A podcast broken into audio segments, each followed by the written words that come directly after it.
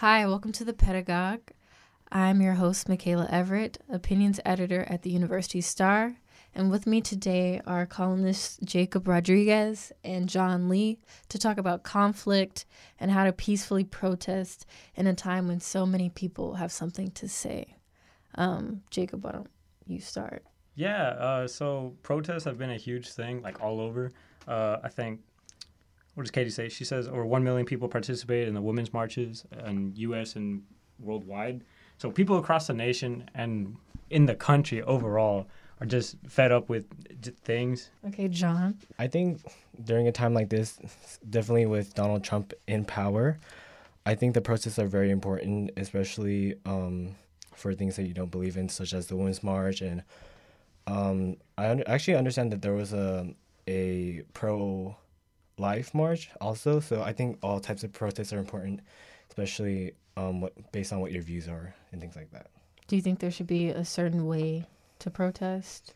I think in the columns, both of them agreed that nonviolent protest was the best way to protest. And I think when you protest nonviolently, it's a great way to show that it kind of validates your point, basically. Mm-hmm. Like, for example, with the civil rights movement with Dr. Um, Dr. Martin Luther King Jr., um, he basically said that showing like being nonviolent sh- doesn't give them ability to f- doesn't give them a reason why to like fight back. Because mm-hmm. if you are showing violence they have a reason to g- show you violence back basically.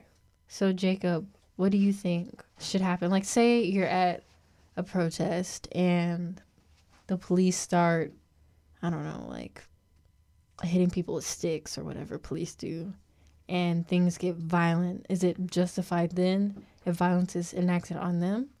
Well, I mean, if bad stuff starts happening, hopefully I have a press pass so I can separate myself from the issues.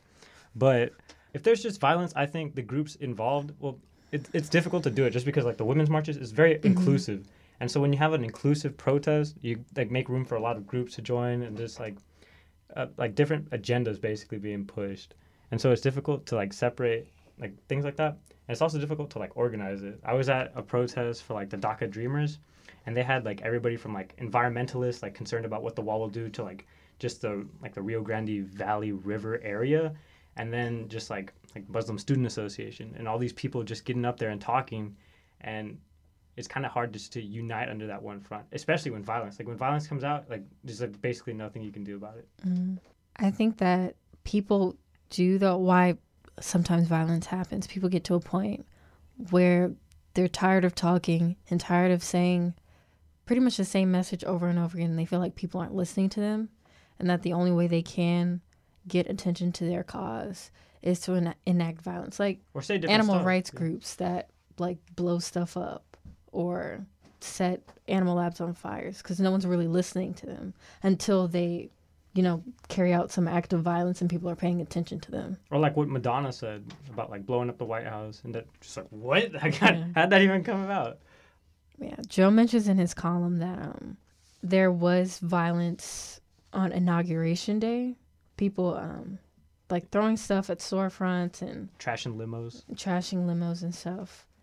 Do you think that somehow validated Trump supporters and Trump himself with his, like, arguably, it was like hateful speech that he gave on inauguration day. Well, you didn't see like, like Trump supporters actively going out and just like you know like causing a ruckus. You mm-hmm. saw like the people that were very against Trump and against his administration doing that stuff.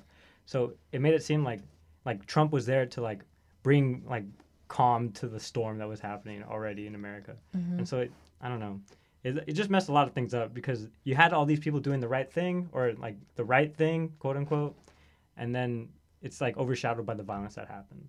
John, what do you think? In terms of them, I didn't, because at the same time there was the Women's March, correct? That was the next day. The next day. Um, I think in regards to the violent protesters, protesters, I don't really think they had an agenda, really, besides um, not liking Donald Trump, obviously. I think because the women's protest was the next day and a lot of the people who did march in the women's protest were against Donald Trump. I don't think that it really I feel like it wasn't covered as heavily as the women's protest, so it kind of invalidated whatever they did because mm-hmm. a lot of people didn't actually know about that they did that and there was not a lot of media coverage. And obviously what they were doing was kind of stupid and pointless. And so I really don't think it matters that much per se. I mean, no, they shouldn't have been doing it because no one really saw it or no one really cared, really. So Mhm. I don't think it's that big of a deal. So, what do you think is the best way to deal with anger and you're trying to protest? If you get what I'm saying? Like people sometimes people get really Um, heated. Yeah, um, I don't. There's this quote that Michelle Obama says. She says, "When they go low, we go high." So you know what I mean. So I don't know. Just do something. Put it. Put your energy, your angry energy, into something that is worthwhile.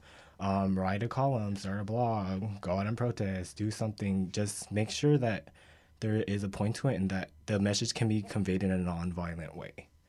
So that so it, that way it will validate whatever you're trying to say and people will hopefully actually listen. And if they don't listen, you just have to find a different way to show them. Sweet. Um, thank you. That's for today. Um, this is Michaela, Sun and Al.